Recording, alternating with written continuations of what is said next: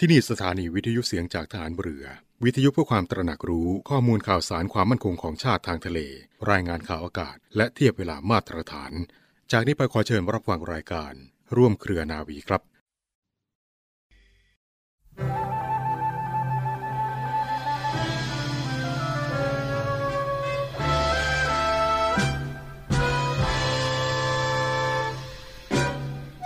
ความสุข ความเจริญอันแท้จริงนั้น หมายถึงความสุข ความเจริญที่บุคคลแสวงหามาได้ด้วยความเป็นธรรม ทั้งในเจตนาและการกระทำไม่ใช่ได้มาด้วยความบังเอิญ หรือด้วยการแก่งแย่งเบียดบังมาจากผู้อื่น ความเจริญที่แท้นี้มีลักษณะเป็นการสร้างสรรค์ เพราะอำนวยประโยชน์ถึงผู้อื่นและส่วนรวมด้วย ตรงกันข้ามกับความเจริญอย่างเท็จเทียมที่เกิดขึ้นมาด้วยความประพฤติไม่เป็นธรรมของบุคคล ซึ่งมีลักษณะเป็นการทำลายล้าง เพราะให้โทษบ่อนเบียนทำลายผู้อื่นและส่วนรวม การบ่อนเบียนทำลายนั้น ที่สุดก็จะกลับมาทำลายตน พระบรมราโชวาทของพระบาทสมเด็จพระบรมชนากาธิเบศรมหาภูมิพล อดุลยเดชมหาราช บรมนาถบพิตรในพิธีพระราชทานปริญญาบัตรของจุฬาลงกรณ์มหาวิทยาลัย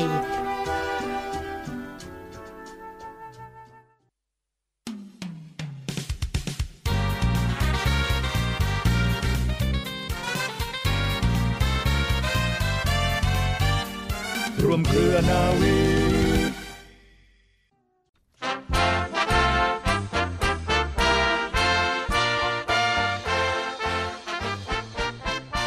สวัสดีคุณฟังทุกท่านค่ะ ขอต้อนรับคุณฟังทุกท่านเข้าสู่รายการร่วมเครือนาวี กับเรื่องราวสาระความรู้และข่าวสารที่นำมาฝากคุณผู้ฟังเป็นประจำทุกวัน วันนี้อยู่ด้วยกันเช่นเคยนะคะ กับดิฉันเรือโทหญิงปณิสราเกิดผู้ค่ะสำหรับ เรื่องเล่าชาวเรือในวันนี้ค่ะ ทางรายการจะขอนำพาคุณฟังทุกท่านไปพบกับเรื่องราวของเพลงดอกประดู ซึ่งเป็นเพลงอมตะของกองทัพเรือ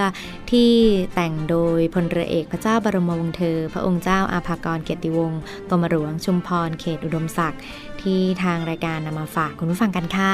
พระเจ้าบรมวงศ์เธอกรมหลวงชุมพรเขตอุดมศักดิ์หรือเสด็จเตีย องค์บิดาของฐานเรือไทยนั้นได้ทรงพระปรีชาวิชาการต่างๆ หลายแขนง หนึ่งในนั้นคือความสามารถทางดนตรี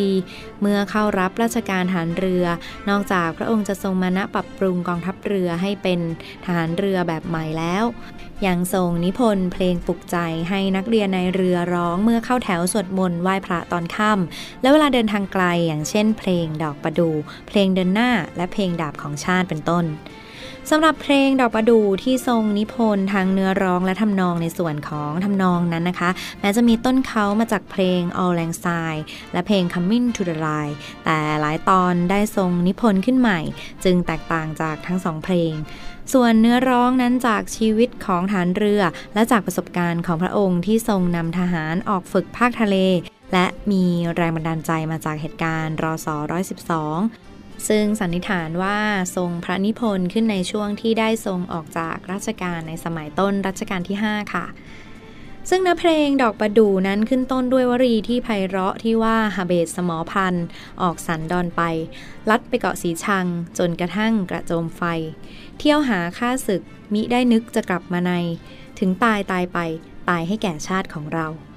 พวกเราดูรู้ เจ็บแล้วต้องจำรับดาบไว้พราง ช้างบนยอดกราฟจะนำสยามเป็นชาติของเราธงทุกเสาชักขึ้นทุกรำ ถึงเรือจะจมในน้ำธงไม่ต่ำลงมา เกิดมาเป็นไทยใจร่วมกันแหละดี รักเหมือนพี่เหมือนน้อง ช่วยกันป้องปัตตภี สยามเป็นชาติของเรา อย่าให้เขามาย่ำมายี ถึงตายตายให้ดี ตายในหน้าที่ของเรา พวกเราทุกลำจำเช่นดอกประดู วันไหนวันดีบานคลี่พร้อมอยู่ วันไหนร่วงโรย ดอกโปรยตกพลูทหารเรือเราจงดู ตายเป็นหมู่ให้ชาติไทย คุณผู้ฟังคะสำหรับเนื้อร้องเพลงพนิพนธ์ดังกล่าว ท่อนที่ร้องว่าฮาเบตสมอพันนั้นเป็นศัพท์ของฐานเรือไทยค่ะ ที่มาจากภาษาจาม แปลว่าการถอนสมอเรือ ส่วนกระโจมไฟคือหอประภาคาร ซึ่งในที่นี้นั้นหมายถึงกระโจมไฟที่แหลมงอบอำเภอแหลมงอบจังหวัดตราด และท่อนที่บอกว่าพวกเราจงดูรู้เจ็บแล้วต้องจำนั้นเป็นการย้ำเตือนให้จดจำวิกฤตการณ์รอสอร้อยสิบสอง ส่วนคำว่ากราฟในเนื้อเพลงนั้นก็คือ เสาสำหรับชักธงประจำเรือที่ตอนกลางเรือนะคะ เมื่อชักธงชาติขึ้นที่เสานี้แสดงว่าเรือลำดังกล่าวนั้นกำลังประจำสถานีรบ ช้างตอนบนของกราฟค่ะหมายถึงรูปช้างเผือกในธงราชนาวีไทย ส่วนเนื้อเพลงท่อนสุดท้ายนะคะ และชื่อเพลงเสด็จเตรียนั้นทรงใช้ธรรมชาติของประดู่คือเวลาที่ออกดอกเนี่ยจะค่อยๆบานและโรยไปพร้อมๆ กันทั้งต้น จึงได้ทรงเลือกใช้ประดู่นั้นมาแทนความรักความสามัคคีของเราฐานเรือ อันเป็นที่มาของการเปรียบเทียบตนเองของฐานเรือไทยว่าเป็นลูกประดู่นั่นเองค่ะคุณผู้ฟังเร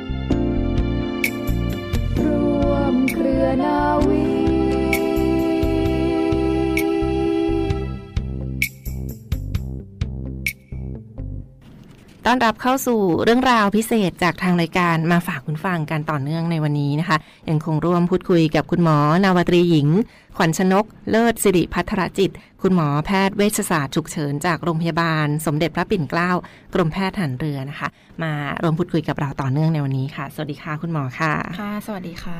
ค่ะ วันนี้เราก็มานำเสนอถึงอุบัติเหตุหรือว่าการป้องกัน อุบัติเหตุทางน้ำกันบ้างฟังค่ะเรียกได้ว่าใกล้เข้าสู่ช่วงเทศกาลปีใหม่หรือว่าช่วงการท่องเที่ยวใด ๆ ก็ตามนะ ดังนั้นก็มีอีกหนึ่งความห่วงใยจากทางรายการที่มาฝากคุณฟังกันในส่วนของหลักการป้องกันและการดูแลเบื้องต้นให้กับผู้ประสบอุบัติเหตุจราจรนอกจากทางบกที่ผ่านมาแล้ว วันนี้ก็มาพูดคุยกันถึง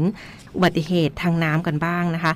อย่างที่ได้กล่าวไปค่ะว่าเราเคยพูดคุยกันถึงการท่องเที่ยวปีใหม่อย่างไรให้ปลอดภัยจากอุบัติเหตุจราจร นอกจากอุบัติเหตุทางบกที่เราต้องเฝ้าระวังแล้วก็มีการจราจรอีกเส้นทางก็คือการจราจรทางน้ำที่อาจจะเกิดอุบัติเหตุได้เช่นเดียวกัน ในช่วงของการเฉลิมฉลองหรือว่าวันหยุดยาว วันนี้มาพูดคุยกันในวันนี้ค่ะ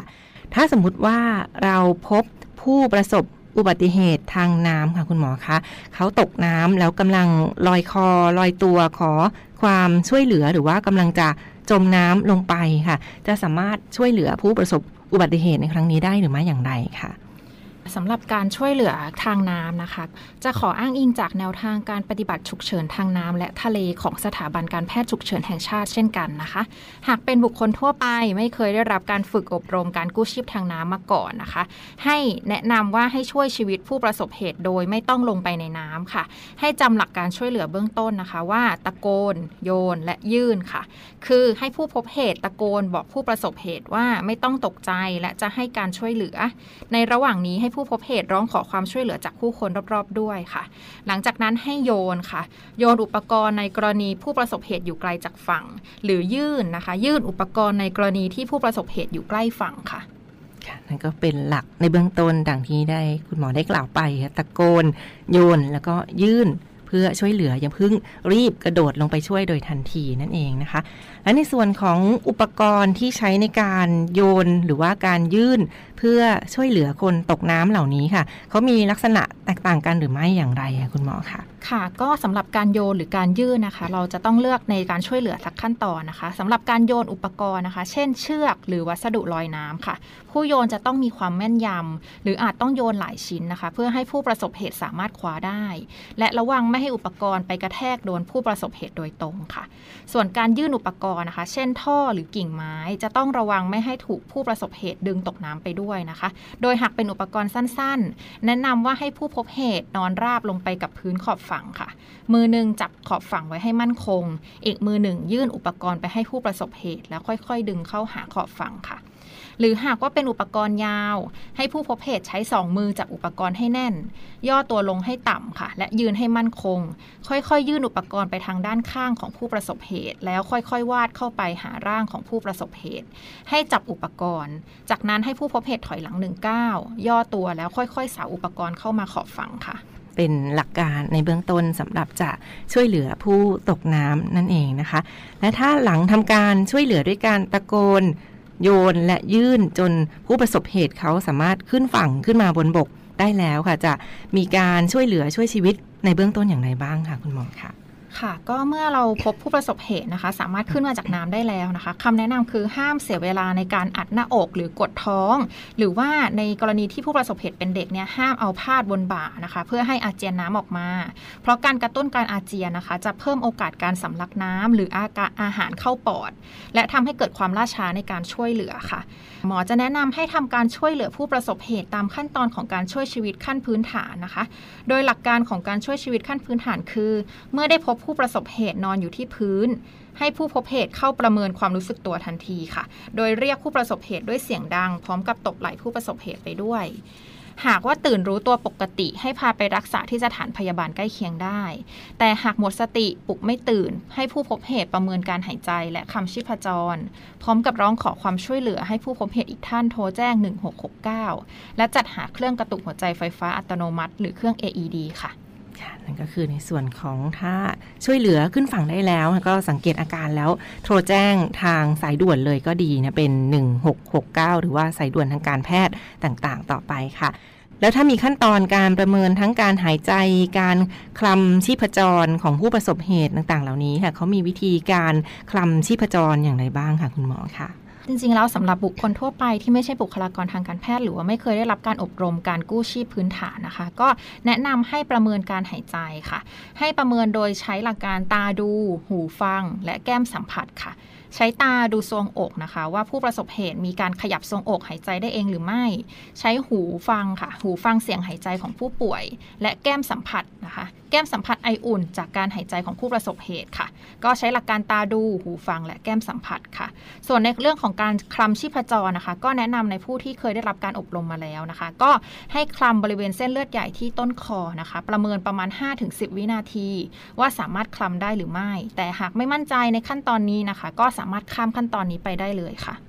ค่ะนั่นก็เป็นในส่วนของการคลำชีพจรหรือว่าการวัดการหายใจของผู้ประสบเหตุนั่นเองนะคะ หลังจากที่ได้ประเมินการหายใจแล้วก็การคลำชีพจรเรียบร้อยแล้วค่ะคุณหมอคะถ้า พบว่าผู้ประสบเหตุเขามีความผิดปกติต่างๆ เพิ่มเติมค่ะ ระหว่างที่รอเรียกรถกู้ภัยหรือว่ารถกู้ชีพ เราจะสามารถช่วยเหลือผู้ป่วยที่ประสบเหตุจมน้ำได้อย่างไร หรือไม่อย่างไรค่ะ ค่ะก็หากประเมินแล้วนะคะ ผู้ประสบเหตุหมดสติ หายใจเฮือกหรือว่าไม่หายใจ แต่ยังพอคลำชีพจรได้นะคะ ให้จัดท่าผู้ประสบเหตุจมน้ำให้อยู่ในท่านอนหงายราบทำการช่วยหายใจโดย บีบจมูกผู้ประสบเหตุเพื่อปิดทางเข้าของลมนะคะ พร้อมกับเป่าลมหายใจเข้าไปในปากของผู้ประสบเหตุ ให้ทำเช่นนี้ 1 ครั้งทุก ๆ 3-5 วินาที เมื่อครบ 2 นาทีให้คลำชีพจรผู้ประสบเหตุว่ายังสามารถคลำได้หรือไม่ และให้ทำเช่นนี้วนไปเรื่อยๆนะคะ จนกว่าจะมีทีมช่วยเหลือทางการแพทย์มาถึง หรือจนกว่าผู้ประสบเหตุจะหายใจได้ปกติค่ะและถ้าเป็นในส่วนของการประเมินในเบื้องต้นแล้ว ผู้ประสบเหตุเขาทั้งจมน้ำทั้งหมดสติทั้งไม่หายใจแล้วก็ไม่มีการเต้นของชีพจรต่างๆ เหล่านี้ ระหว่างที่เราเรียกรถกู้ชีพ หรือว่ารถกู้ภัยค่ะจะสามารถช่วยเหลือผู้ประสบเหตุในเบื้องต้นได้หรือไม่อย่างไรค่ะคุณหมอคะ ในระหว่างการรอรถกู้ชีพนะคะ ก็แนะนำว่าให้จัดท่าของผู้ประสบเหตุจมน้ำให้อยู่ในท่านอนหงายราบนะคะทำการช่วยหายใจ 5 ครั้งก่อน แล้วตามด้วยวงรอบของการกดนวดหน้าอกนะคะ หรือว่า CPR 30 ครั้ง ต่อการช่วยหายใจ 2 ครั้งนะคะ เรียกว่าทำ30 ต่อ 2 ค่ะ เมื่อทำครบ 30 ต่อ 2 นาน 2 นาที ให้คลำชีพจรผู้ประสบเหตุว่าสามารถคลำได้หรือไม่ หากครบ 2 นาทียังคลำชีพจรไม่ได้ ก็แนะนำให้ทำการช่วยชีวิตด้วย 30 ต่อ 2ต่อ และประเมินชีพจรทุก 2 นาทีค่ะ วนไปเรื่อยๆ จนกว่าจะมีทีมช่วยเหลือทางการแพทย์มาถึง หรือจนกว่าสามารถคำชีพจรผู้ประสบเหตุ หรือว่าผู้ประสบเหตุมีภาวะตื่นตามปกติได้ค่ะ หากมีการเปิดใช้เครื่องกระตุกหัวใจไฟฟ้าอัตโนมัติ หรือว่าเครื่อง AED นะคะ ต้องเช็ดหน้าอกของผู้ประสบเหตุ และพื้นรอบๆ ให้แห้งจากน้ำก่อนทำการใช้เครื่องนะคะ เพื่อป้องกันเหตุไฟช็อตหรือไฟไหม้ค่ะ และใช้เครื่องตามคำแนะนำของเครื่องต่อไป โดยระหว่างการช่วยชีวิตขั้นพื้นฐานแก่ผู้ประสบเหตุจมน้ำนะคะ หากไม่ได้มีภาวะสงสัยการบาดเจ็บของกระดูกสันหลังคอ เช่น ประวัติเล่นเจ็ตสกี ก็สามารถจับผู้ประสบเหตุจมน้ำให้ตะแคงข้าง เพื่อเทน้ำหรือนำสิ่งแปลกปลอมออกจากปากได้ค่ะ ค่ะและทั้งหมดก็คือเรื่องราวจากทางรายการที่มาฝากคุณฟังกันในวันนี้นะคะ เราจะมาพูดคุยกับคุณหมอกันในตอนต่อไปค่ะ วันนี้ต้องขอขอบพระคุณเป็นอย่างสูงค่ะ คุณหมอนาวตรีหญิง ขวัญชนก เลิศสิริพัทรจิต คุณหมอแพทย์เวชศาสตร์ฉุกเฉินจากโรงพยาบาลสมเด็จพระปิ่นเกล้ากรมแพทย์ทหารเรือนะคะ